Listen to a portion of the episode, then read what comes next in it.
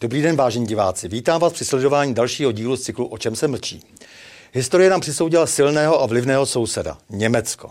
Ať už k němu máme jakýkoliv vztah, jistě všichni uznáte, že bychom měli mít dobrý a pokud možno všestranný vhled do dění za naší západní hranicí. Nedostatek obezřetnosti v kombinaci s iracionální důvěrou v nezjištnou cizí pomoc nás už jednou málem připravili o samotnou národní existenci. A protože 26. září se konaly volby do německého spolkového sněmu, nemohou se nezeptat odborníka Nadine Znalého, bývalého dlouholetého velvyslance v Německu, Rakousku a Maďarsku a také bývalého náměstka ministra zahraničí a současného ředitele zahraničního odboru kanceláře prezidenta republiky Rudolfa Jindráka.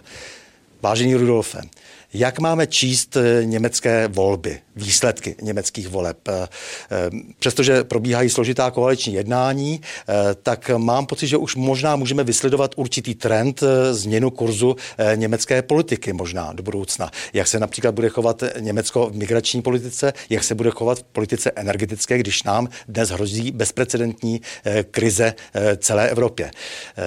Zajímá mě také, jestli budou prudčeji, ostřeji realizovat zelený úděl. Tak já jsem předně rád, že se těm německým volbám tolik věnujeme, protože si myslím, že Německo na rozdíl od jiných zemích je tou zemí, která přímo ovlivňuje českou domácí politiku. Nejenom politiku, ale ekonomiku a další. To je ten velký omyl, si myslím, že prostě někdo říká, že Rusko je tím hlavním tématem, které se má promítat do české vnitřní politiky. Není tomu tak. Je to Německo a myslím si, že právě tyto různé vrtochy některých německých politiků a nejenom německých politiků právě směrem do zelena, do, nechci říct migračně, svým způsobem nám komplikují přímo náš život, takže my se tím zabývat musíme a samozřejmě vyhodnocovat si musíme ty programy těch politických stran. A myslím si, že tato konstelace, která nastane v Německu, nebude úplně tou změnou k tomu lepšímu. Jaký vliv má to současné Německo na naší politiku a ekonomiku?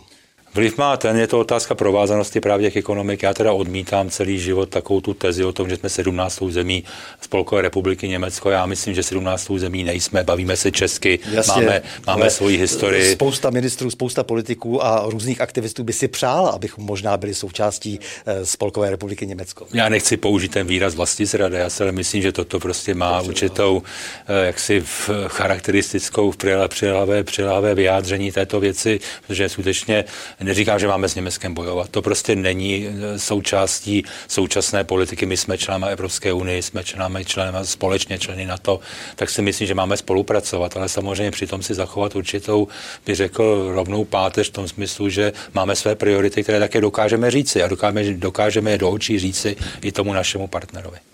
Roste ovšem počet lidí, kteří mají pocit, že vazby na našeho západního souseda jsou víceméně koloniální, eh, do určité míry devotní, eh, že jsou vlastně takového vazalského charakteru.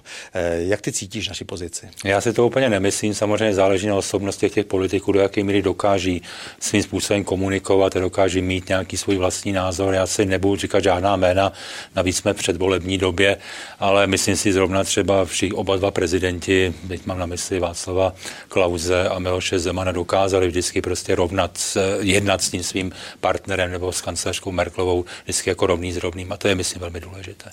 Jak dnes v německé politice rezonují hlasy volající po návratu majetku sudeckým Němcům a kolaborantům, kterým byl tento majetek skonfiskován po roce 1945? Je to téma, které se samozřejmě promítá v Československo a česko-německých stazí vlastně od roku 1945 a které tady pořád latentně je. Samozřejmě otázkou, jaká je politická reprezentace právě na německé straně, zejména tedy v Bavorsku, které samozřejmě hájí zájmy sudeckých Němců. A já momentálně to nevidím jako úplně aktuální téma, který bychom museli nějak aktuálně řešit, ale samozřejmě ta obezřetnost je určitě na místě.